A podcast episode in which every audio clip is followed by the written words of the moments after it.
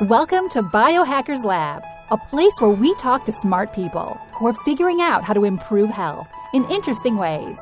Join us to discover how you can biohack your life, your body, starting today. Hello, everyone, and welcome to Biohackers Lab. I'm your host, Gary Cohen, and on today's episode, I have Amy Proal. Amy graduated from Georgetown University with a degree in biology. She then obtained her PhD in microbiology from Murdoch University in Australia. Following on from that, she became a member of the research team at the Autoimmunity Research Foundation.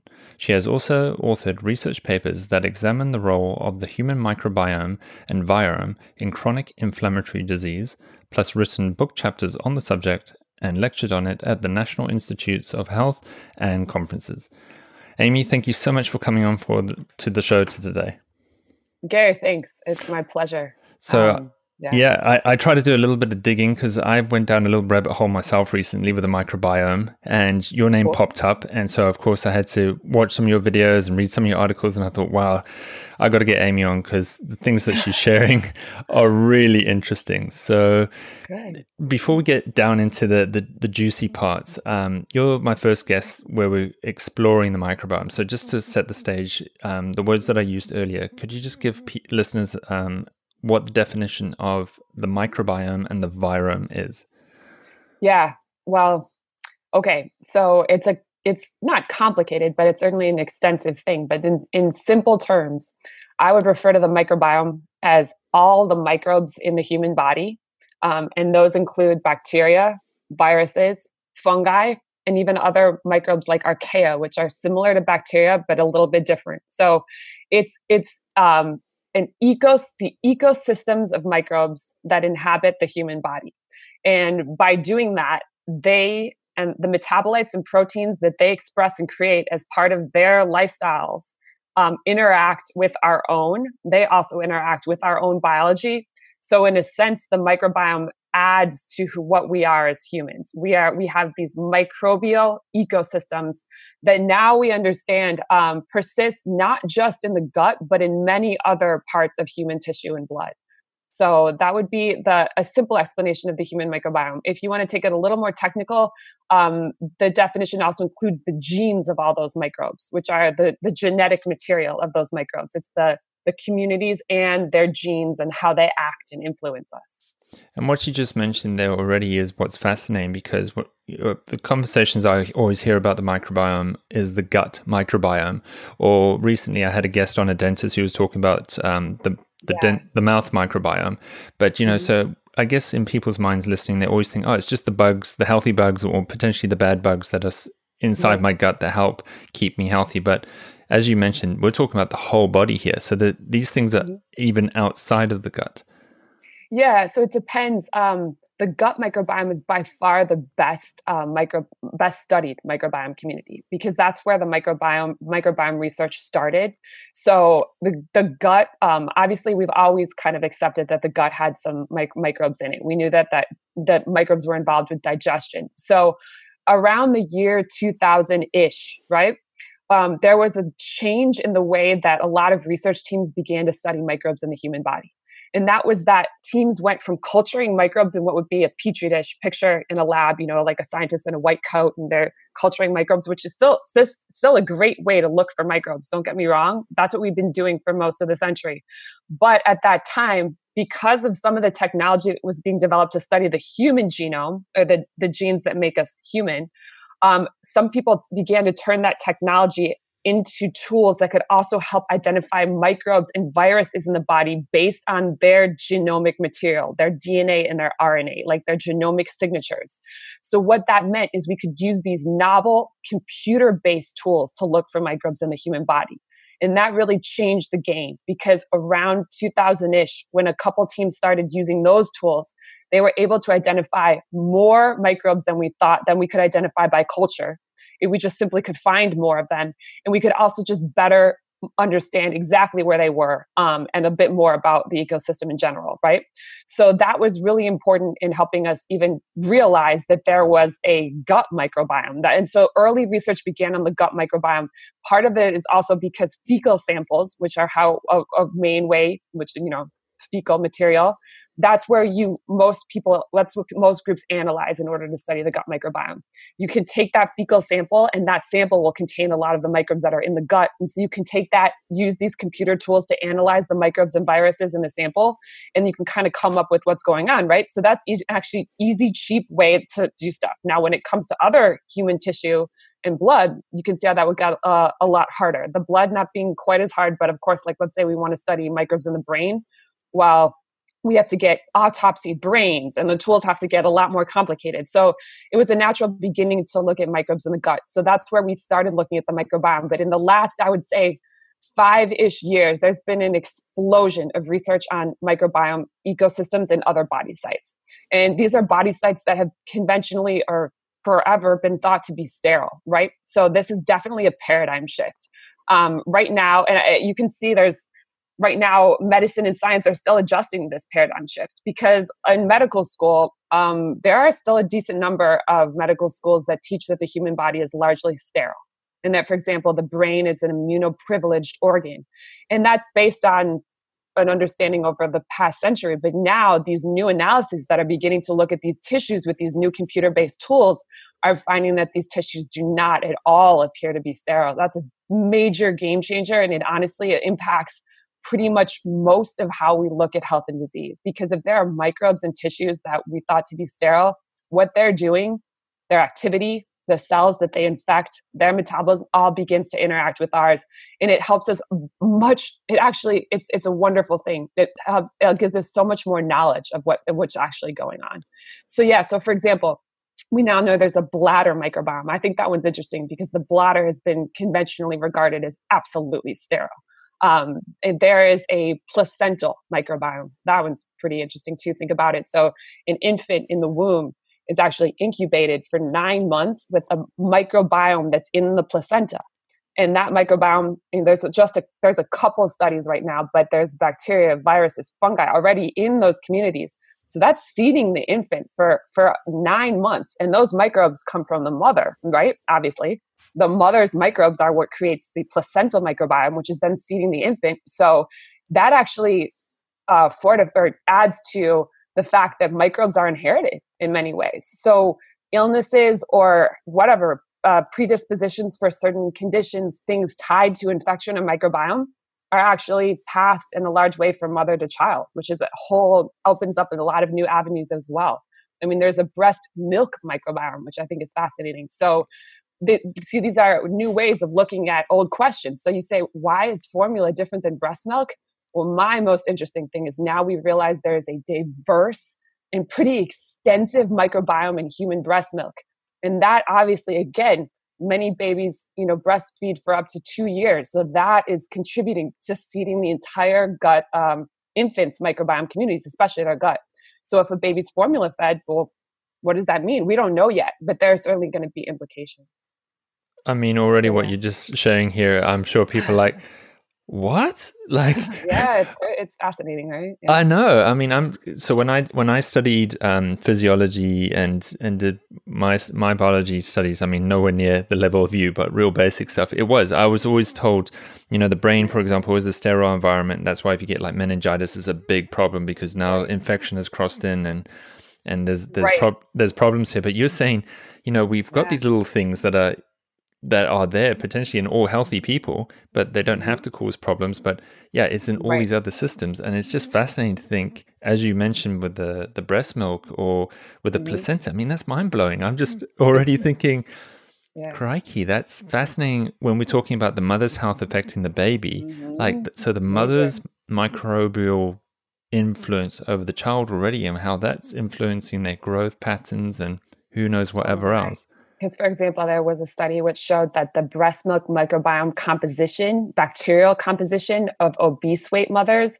was less diverse and different than that of healthy weight mothers. So for example the mother's health if you want you know the mother's whatever um, can affect the composition of the microbiome that is passed to the infant. So that, that's an example but it's something that i think we we definitely need to keep in mind these patterns.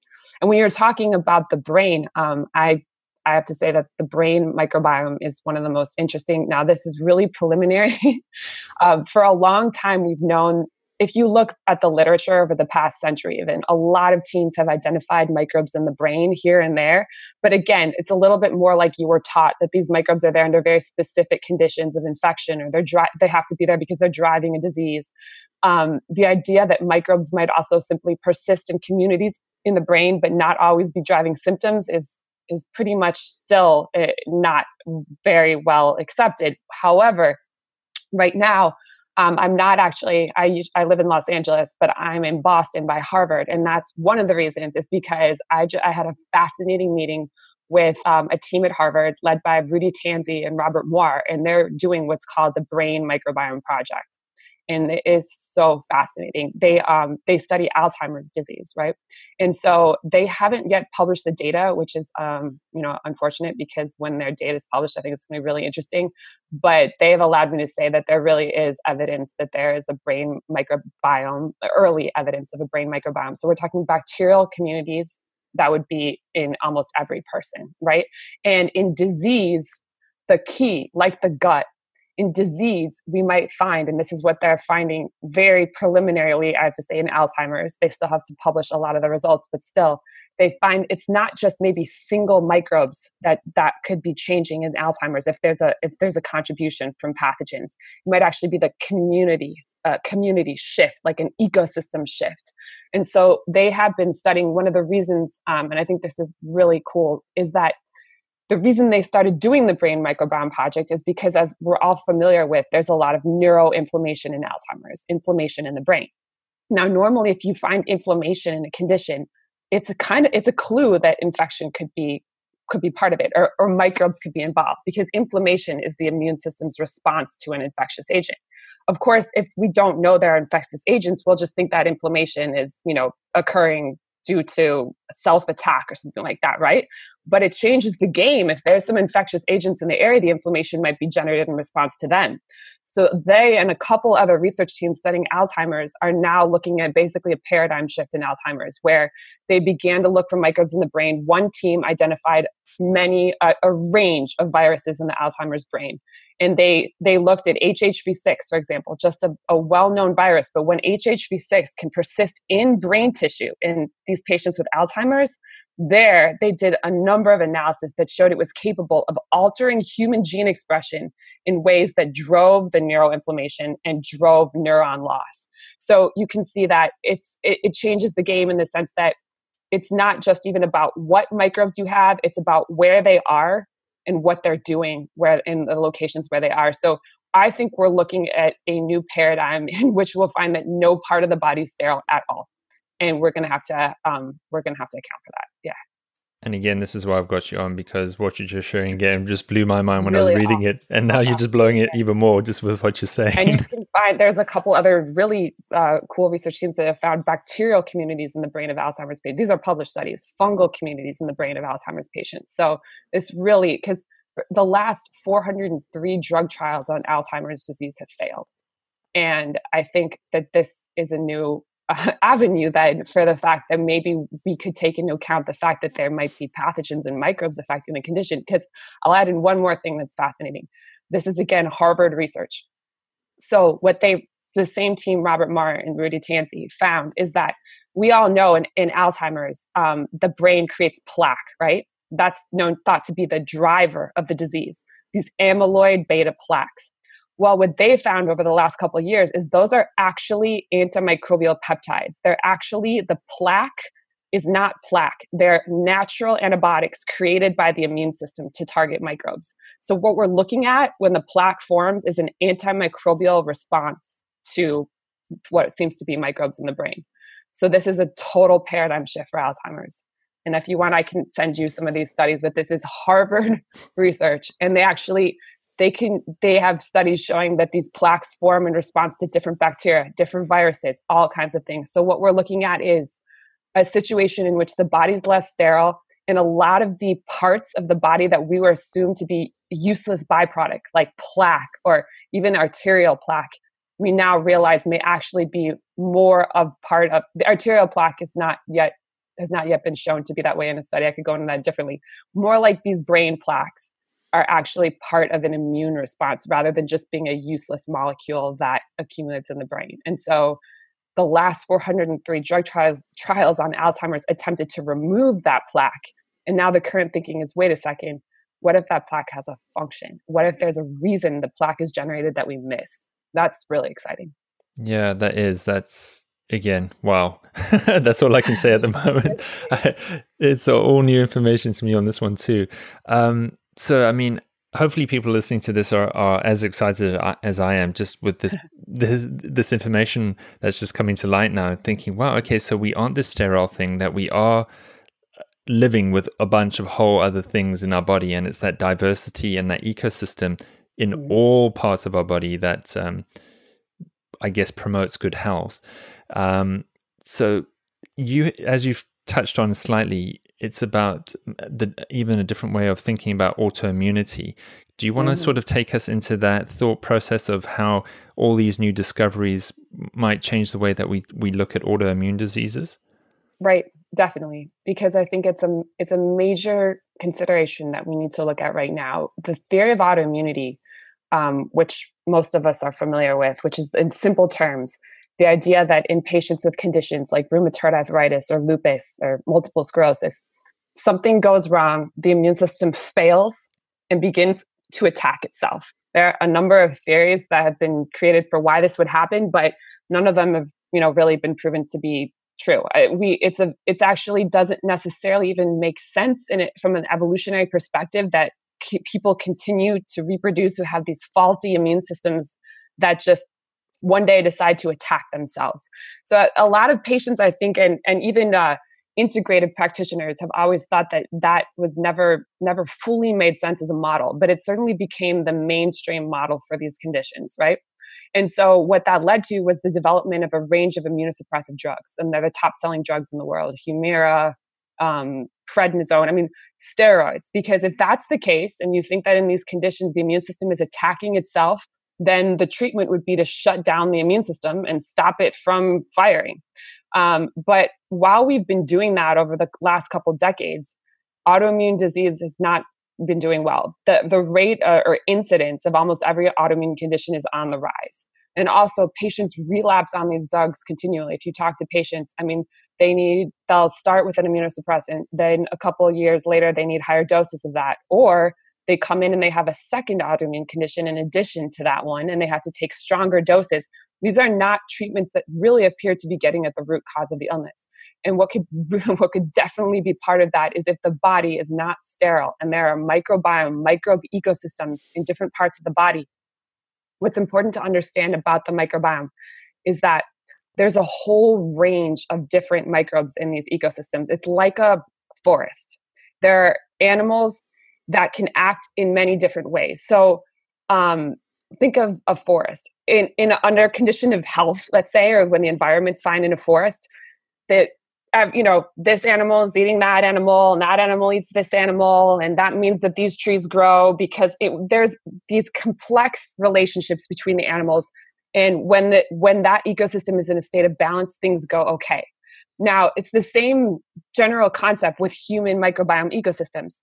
These ecosystems seem to persist with us, and if the immune response is all right or things, they, they're okay. But there are potential pathogens in all of these microbiome communities, microbes that can act as pathogens if the immune system kind of gets knocked down or just what, uh, depending on conditions, right? So, what actually happens is now there's, as we begin to realize there's more of a microbiome in the body, research communities are tying imbalances of these microbial ecosystems to these autoimmune diseases. So, what that means is that the inflammation generated in autoimmune disease may not be against self. It may actually be generated in response to parts of these microbiome ecosystems that are moving away from a state of balance and beginning to favor the survival of pathogens that act in ways that actually promote disease.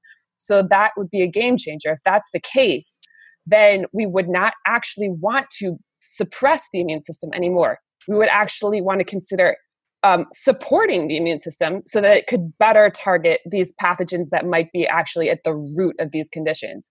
And that's one of the biggest things that I have tried to study and work on in my career, which would be um, do we need to reevaluate autoimmunity and the theory of autoimmunity? And yeah, I just published a paper and I, I still think the answer is absolutely yes. Um, now there are so many, so many microbes in the human body. It is far more likely that the immune system is responding to them than to self. So that is um, it's it's a paradigm shift, and it's it, I think that um, yeah, I think that that's one of the, the biggest considerations medicine needs to take into account right now because we have this idea if we continue to run on this idea that the immune system just breaks down in response to nothing um, that isn't actually up to date anymore with what's actually happening in the body. So that's the key takeaway here for people yeah. listening is that we've had this idea that it just triggers off. Um, it could be right. genetics, it could be something that we, we're just not quite sure, but suddenly right. this person just gets all these symptoms, like you said, rheumatoid arthritis, their right. joints flare up and they get all sore. Mm-hmm. So then we give them drugs to just dampen that response and then try control it. But mm-hmm the thinking now with all these discoveries is that no, actually there could be these other things, these microbes, these pathogens that kick off the inflammatory process, yeah. and by accident and sustain it too. Like yeah. they they because not even just trigger, like remain persisting and kind of sustain a chronic inflammatory response towards their presence. Yeah. And and so like in this situation, then people might go, is so is this my gut biome, microbiome, or is it um, the the brain one now? Is it? I'm, I'm, guessing this is going this is opening up the cascade of questions because where is this mic? You know, where is this pathogen yeah. in which microbiome that kicked off this whole cascade that this person's now dealing with? Because you know, right. I guess the reason people will be asking this is to go. So, wh- which area of my body do I need to treat to like yeah. rebalance my microbiome? Is it my bladder I need to fix? Is it my gut? Right. Is it my exactly. what? Yeah that's a logical question. And so I think um, it depends on the condition. Uh, so, for example, Crohn's disease is an excellent example of a condition that is still labeled autoimmune and still treated with immunosuppressants aggressively um, by you know your av- the average physician, but is also tied now in I would say hundreds of studies to what's called dysbiosis or imbalance of the gut microbiome. So this is one of the conditions that we first began to tie towards the microbiome um, autoimmune that's microbiome based again because the gut is the easiest location to study in the body when it comes to the microbiome. And so crohn's disease now i think there's even an under i think that understanding is even reaching most uh, scientists and physicians now. This is actually a microbiome driven disorder in a large extent. The, the, the organisms in the gut um, move away from a state of balance. You'll see bacterial pathogens emerge and cause inflammation. Sometimes viral pathogens emerge and cause inflammation. The nature, the exact nature of the imbalance can can vary from person to person, but the outcome, which is inflammatory symptoms, you know, a number of really debilitating inflammatory symptoms in the gut, is a sim- similar outcome, right? So there's a big move in Crohn's then to say, wait, hold, maybe let me not, you know, the immunosuppressants, and I'm going to say this, sometimes people have to take them because we've created an atmosphere now where people need to function and immunosuppressants do knock down symptoms and allow you to function. So if you have to go to work the next day you might have to take an immunosuppressant to knock down your symptoms right? And i'm not trying to criticize people who do that or the goal though is like long term if we try to develop therapies that better target the actual root of this what would we do? An increasing number of people in crohn's are saying no let's try to use probiotics. Let's do there's fecal microbiome transplants are a big thing with crohn's right um, or ulcerative colitis, IBS, or forms of IBS. You know, do you know what those are? Fecal mm. microbiome transplants. Yeah, okay, so yeah. Again, like taking fecal material from a different person sounds kind of gross, but you know, patients more than happy to do this and it would improve their symptoms, and then sort of enemaing that material into your own gut to try to switch up. Essentially, just it would be like bringing a whole new batch of animals into into a forest right? To try to say like look if we bring in these new organisms maybe they're functioning better. Let's see if i can do that. That's kind of the goal of a fecal transplant.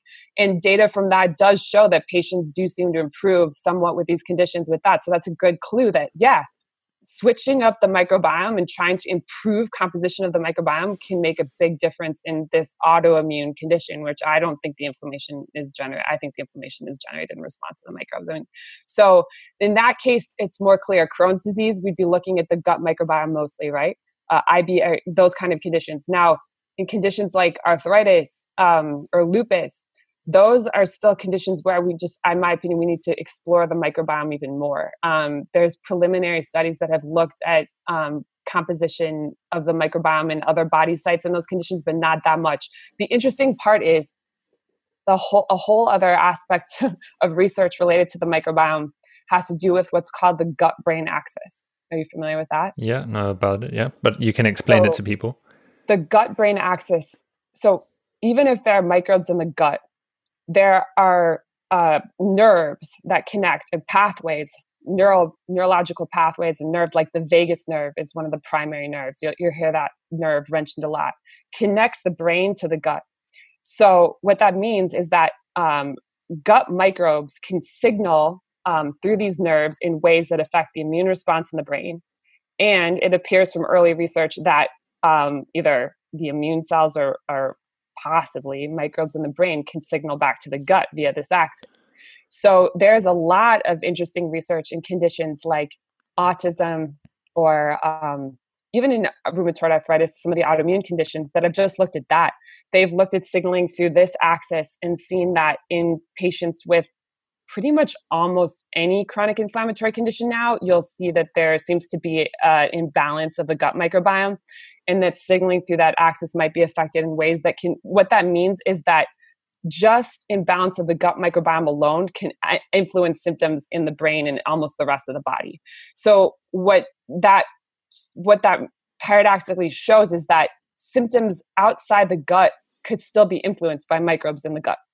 So you have to take that into consideration. So maybe you have, um, you know, inflammation somewhere out outside the gut that could still be due to signaling that might be impaired through the gut brain axis. Now, in my opinion, well, we need to take, and there are certain teams that do this, a closer look at just microbes in tissue and blood.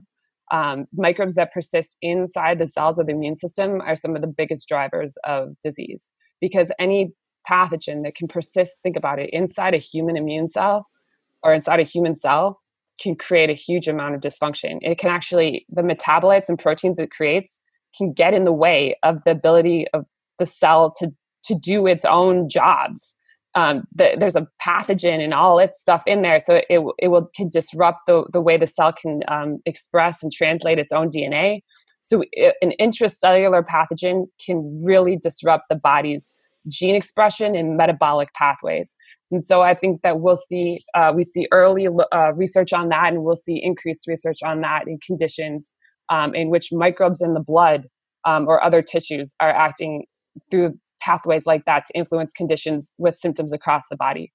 Right now, though, if you were just looking at uh, what you could, interventions, what you could do today, um, I would say trying to improve gut microbiome health is probably not going to hurt you. I don't really see that there's a way that I mean I I don't know because I, there there are certain probiotics I like for example there's a probiotic VSL3 that I think I've seen a decent number of people use it seems to help stuff. I definitely agree with people who are experimenting more with eating fermented foods that contain microbes things like that.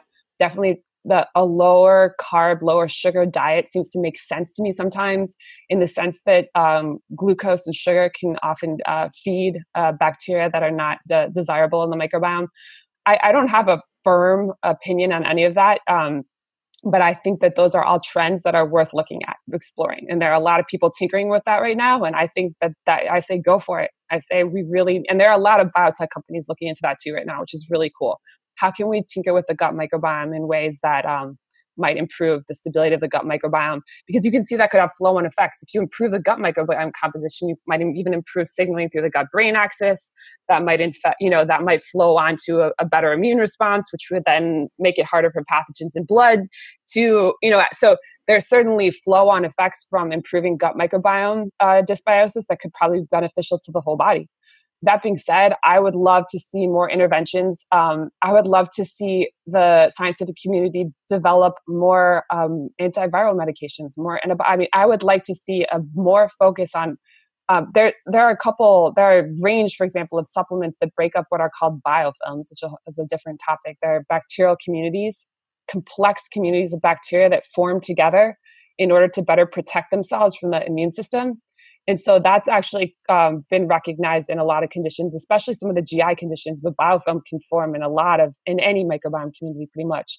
And so I see uh, there are a number of biofilm busting supplements. And, you know, I think that's a pretty good idea, actually, also, because bi- once microbes are in a biofilm, I can pretty much tell you they're probably not working for your benefit. They're probably surviving for their benefit. So that kind of thing. But um, my overall what I would like to see, and I think this is it's another paradigm shift, and that's why it's difficult, is that it goes back to what I was talking about with autoimmunity. It goes back to what I've been talking about.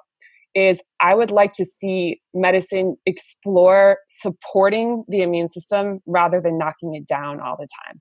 I would like to see if we could develop almost preventative treatments that allow the immune system to remain in a more stable place, that actually help people um, help the immune system better keep um, what you could say microbiome dysbiosis in check before it even really happens, or treatments that um, actually use our own natural immune defenses to better help us um, defend ourselves against pathogens or even toxic environmental exposures that might be affecting us.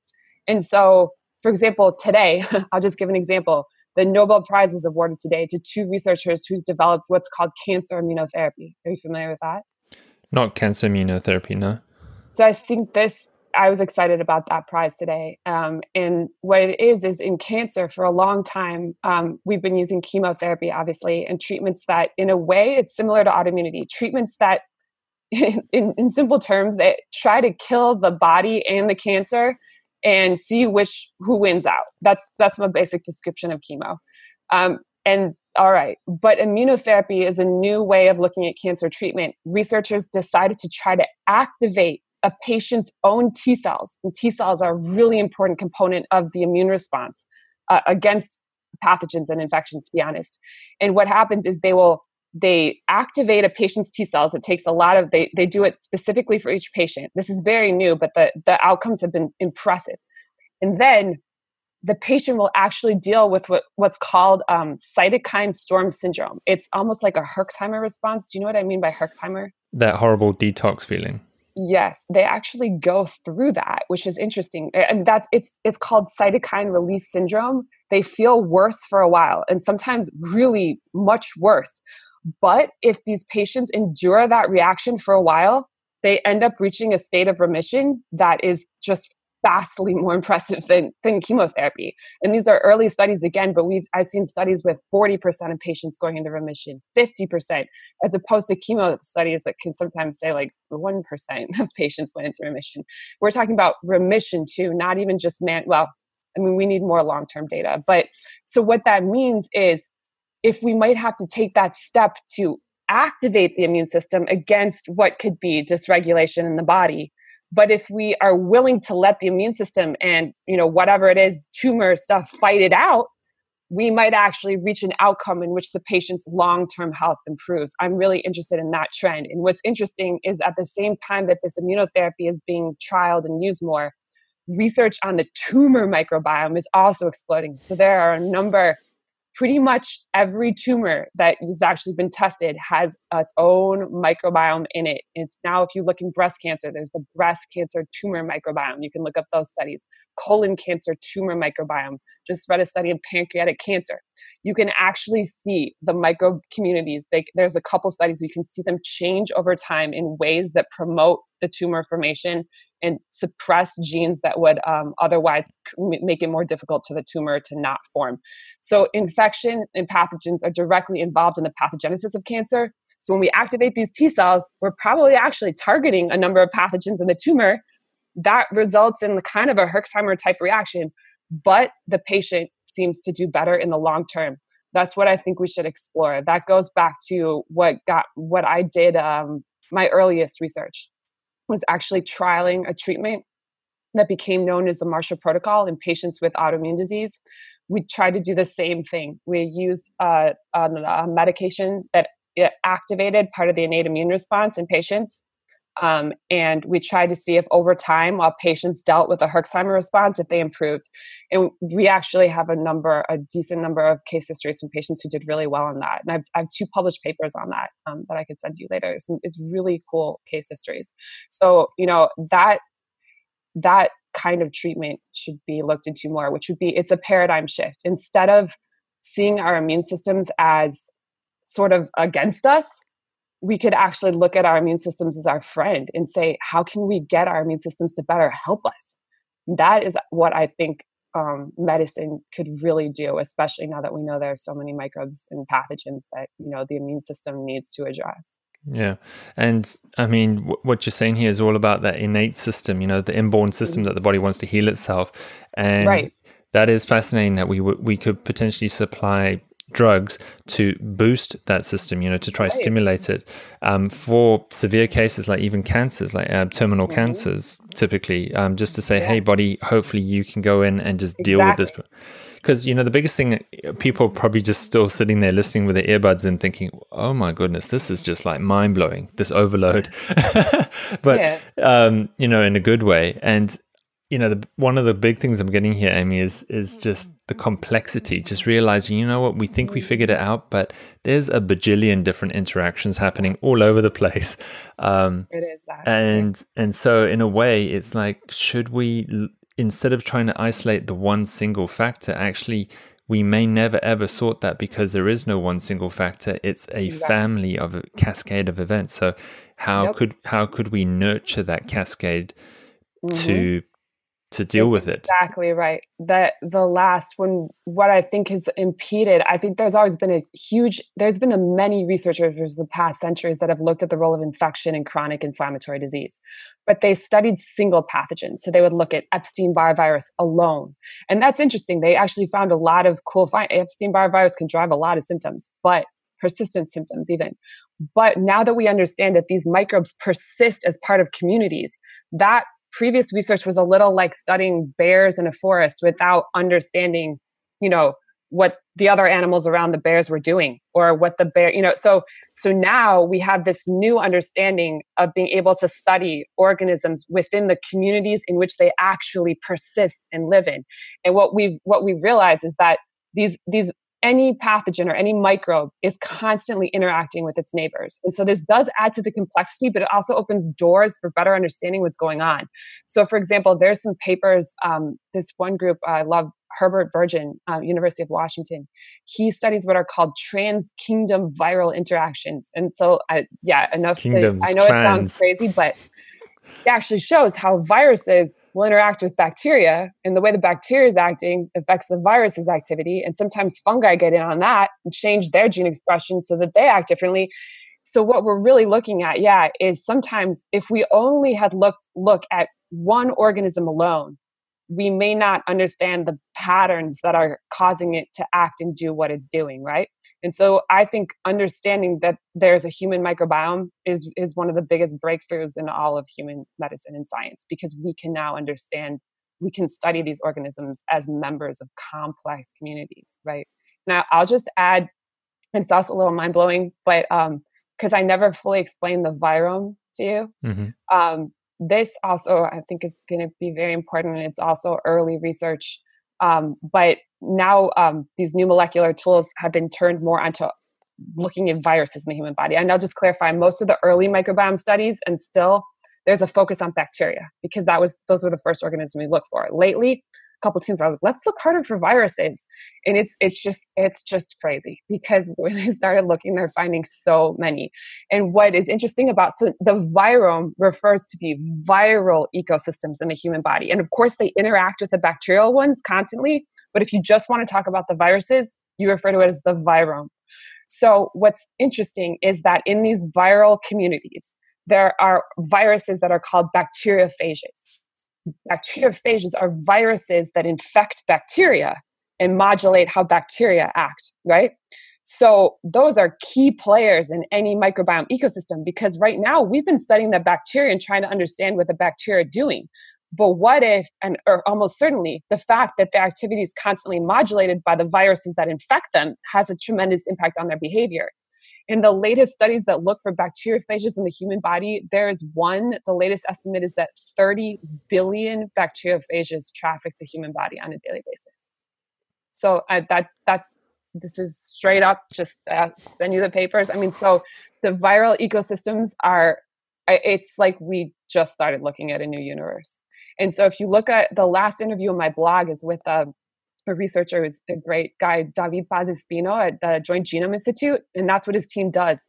They simply develop technology that now looks for novel and unknown viruses in ecosystems all over Earth. They're running what's called the um, uh, uncovering the Earth's virome project. So they look in oceans. Maybe you wouldn't even think there's vi- there's viruses on every single part of the planet. But when it comes to the human body, the current estimate is that we've probably only sequenced or discovered maybe 1% to 2% of all the viruses that live in the human body.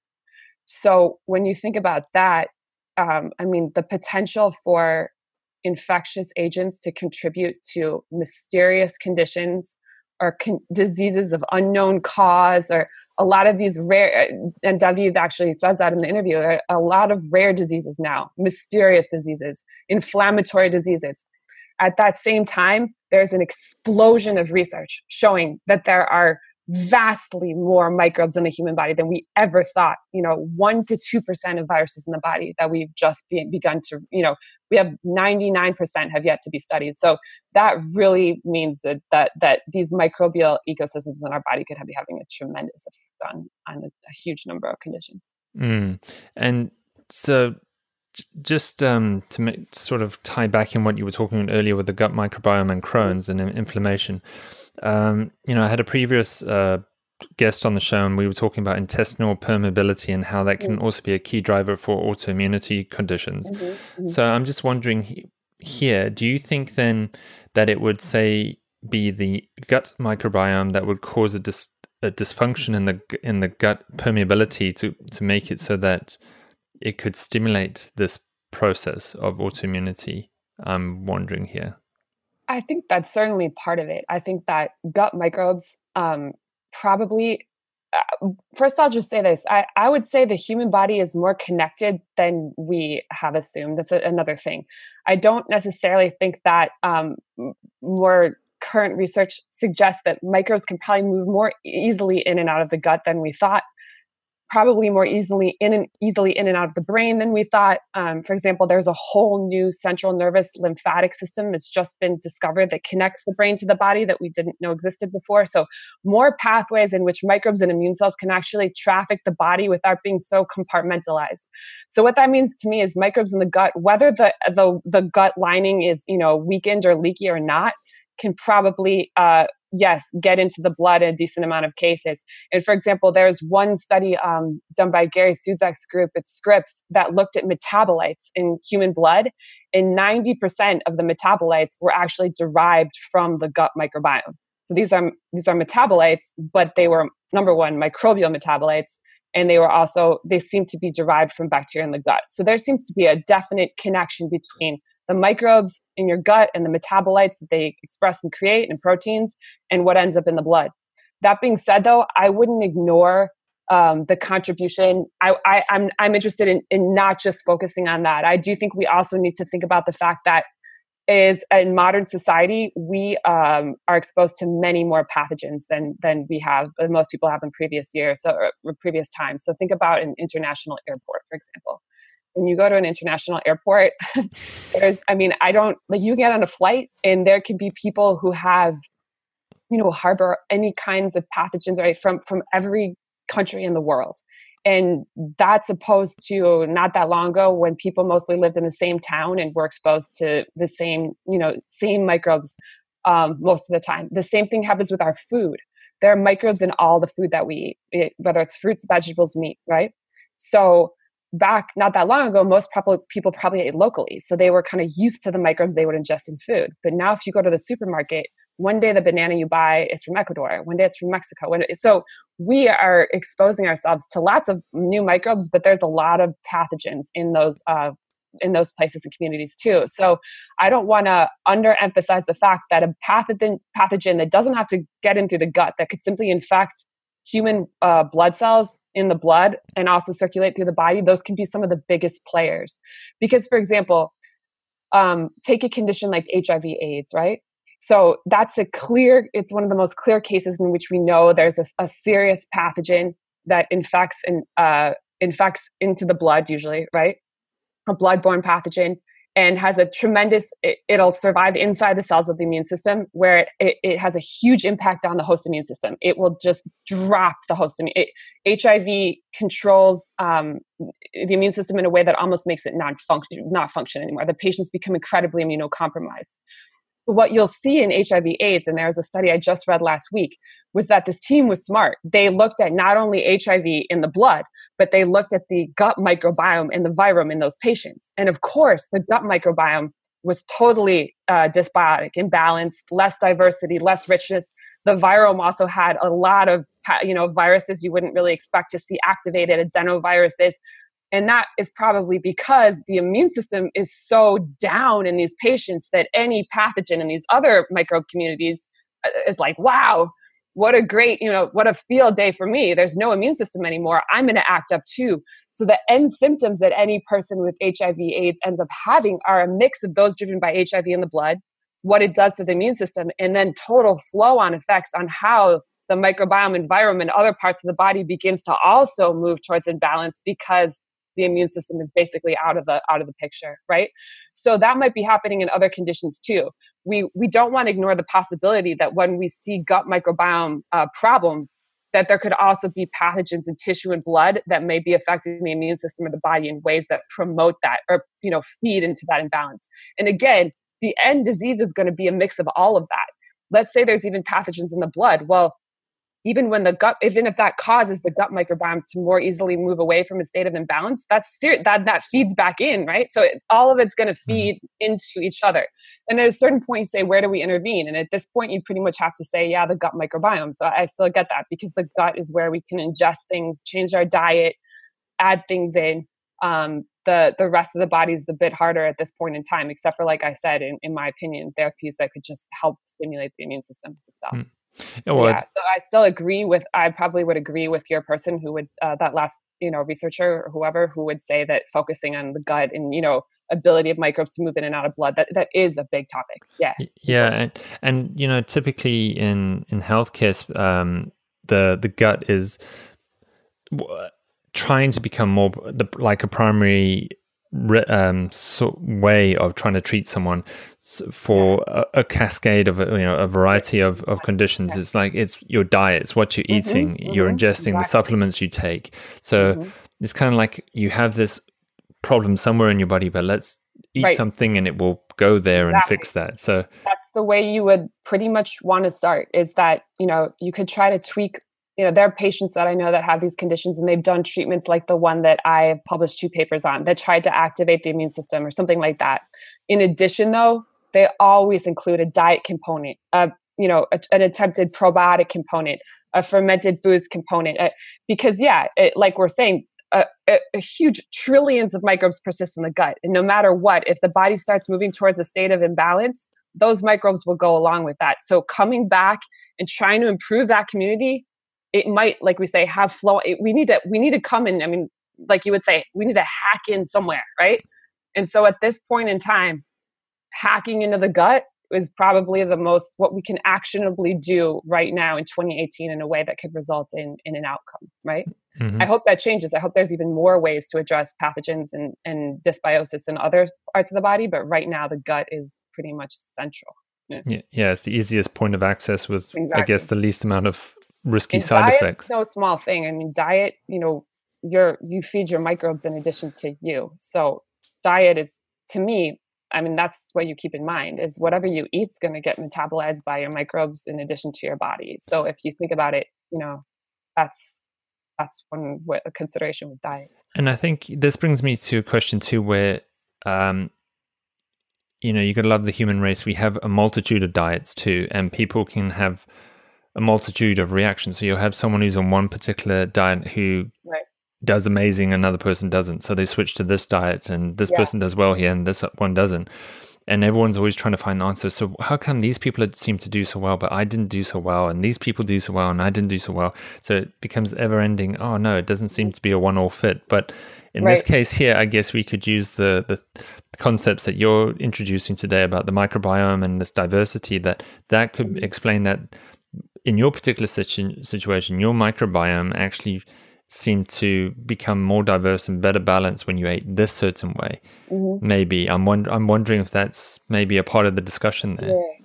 I think about that all the time, and that's why I'm hesitant to recommend any kind of diet because I have uh, I know patients who've improved on a ketogenic diet, and I know patients who've improved on a vegan diet. So I can't, I don't know what I recommend specifically. But what I've noticed as a general trend with these diets that interest me is that almost when this is what I notice when most people decide to take action and uh, change their diet in a way that they can impact things can impact their health they do a number of things. They begin to look better at the quality of the ingredients that they get. So I see these general trend, trends. They'll look they'll whether they're eating meat in any kind of diet, they tend to now they're eating they look for meat without antibiotics, without hormones added. They're looking at what kind of eggs they're buying. You know, uh, we're trying to get, you know, cage-free eggs or eggs that haven't been, you know, completely hormoned into who knows what. Um, then they begin to buy vegetables often sometimes from a local farmers market same thing with meat a lot of times they'll get a local butcher or someone so one of the trends that i see that i think um, might be part of why when people change their diet things improve is simply because they improve the quality of the ingredients they're eating um, where they're getting the ingredients from and you know they, they're paying way more attention to the nature of the food they get so yeah for example um, I eat in a way I kind of I still eat a diverse amount of food, but I try to get it from farmers markets where I know how it's grown, where I kind of they tell me what pesticides are being used in this and whatnot, right? And so I see that you know a lot of people when they go on a vegan diet they start doing that and so do people on a mediterranean diet and so we may also be looking at cases in which foods that are less treated with pesticides that are less treated with chemicals that have less antibiotics in them that have less hormones in them that are more natural that are more you know tied to being grown and, and raised in the way that they probably should be um, are being eaten by people and i think that's a big consideration also just the nature of the food itself mm-hmm. And what are your thoughts then on doing stool testing when it, people now can do tests to see their um, microbial diversity? Um, uh, mm-hmm some of the commercial tests that are available out there. Do you think do you think those tests are worthwhile, or does it just lead to confusion? Because what what truly is a balanced um, yeah. microbial microbial biome? Exactly. I don't, and I think it depends also on on your budget. Um, it wouldn't be a priority for me, put it that way, depending on what I had to spend money on. Um, we know very little about the microbiome when it comes down to it. We we know there's a lot of trends that we still we're just we're on the kind of the cusp of beginning to explore it to be honest. So like you're saying, we don't necessarily know that more of X bacteria is necessarily good for you or this or that, right? So it is sometimes hard. I I definitely I got my gut microbiome sequence one through Human Gut Project or it's um Rob Knight's team led this, and it was just a way of them uh, gathering more data on the gut microbiome, which I thought was cool. But yeah, when I get my results back, there's nothing I could really do based off that because I didn't know yet. Uh, we don't really know yet what a lot of those species are doing or how they're acting. So I think you could look for general trends. You might, if you see a lack of diversity or something like that. But I, I don't do regular testing because of the fact that, yeah, I don't think we know enough to be able to interpret those tests yet in a way that's totally actionable. And also, the other thing about the gut microbiome is that a lot of things affect composition of the gut microbiome. So, time of day affects composition of the gut microbiome. What you just ate will affect composition. Your location will affect composition of the gut microbiome.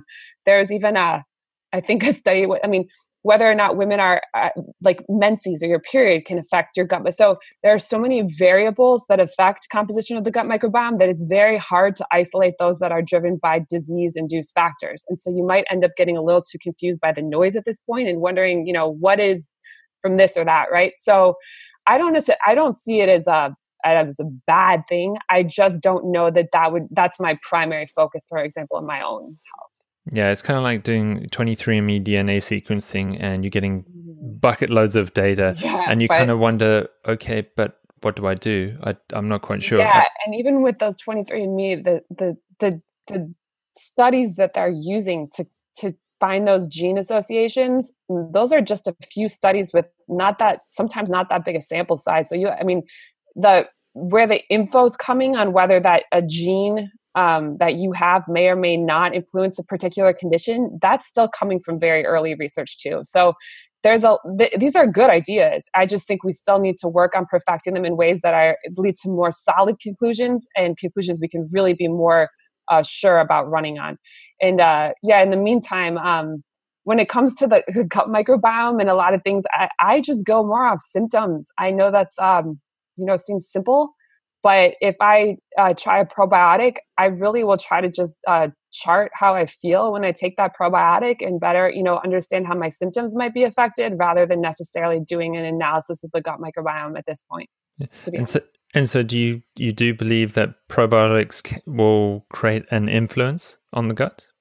I mean, I think so. I, yeah, it depends. Again, I don't recommend any specific. I well, I've had people improve symptoms with VSL3. That's one that I know. Um, but their probiotics is difficult. You have to research what you take. I know that that much. There are certain brands where the probiotic might not be alive. Um, the probiotic species might not. So I I don't, and I'm I'm not totally up to date on exactly what brands. There there's some people who are better up to date on that. Like they these seem to stay alive better. These these these you know they have to survive. For example, the mm. acid in the stomach. So we don't you don't want to spend a lot of money on probiotics only to you know find or I don't know how to find out. Only the, the fact that they get there and they're dead, right? I mean, that, that's that could be happening. So if you do do probiotics, you want to think uh, you have to do your background research to make sure that what you're taking seems to be a really well made live, you know, probiotic that other people, you know, have also found to be helpful. So I think it's a definitely interesting uh, area of uh, exploration, but you do have to be careful with what brands you're doing and using and stuff like that. Yeah.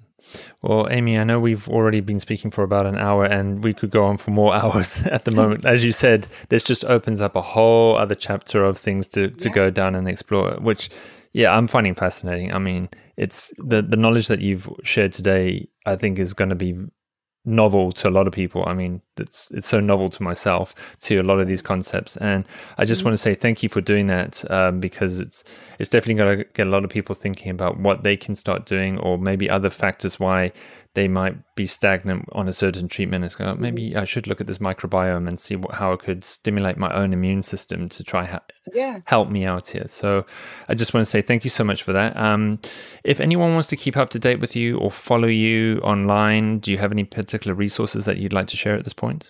Yes, I have uh, my blog is microbeminded.com and I try as much as I can to at least put important studies and findings on there. And I've done a couple I'm going to keep trying to do a couple short kind of podcasts where I narrate some of the things I write to try to get, you know, make it easier for people to follow and listen. And I'm experimenting with experimenting with doing some videos myself actually to explain some concepts.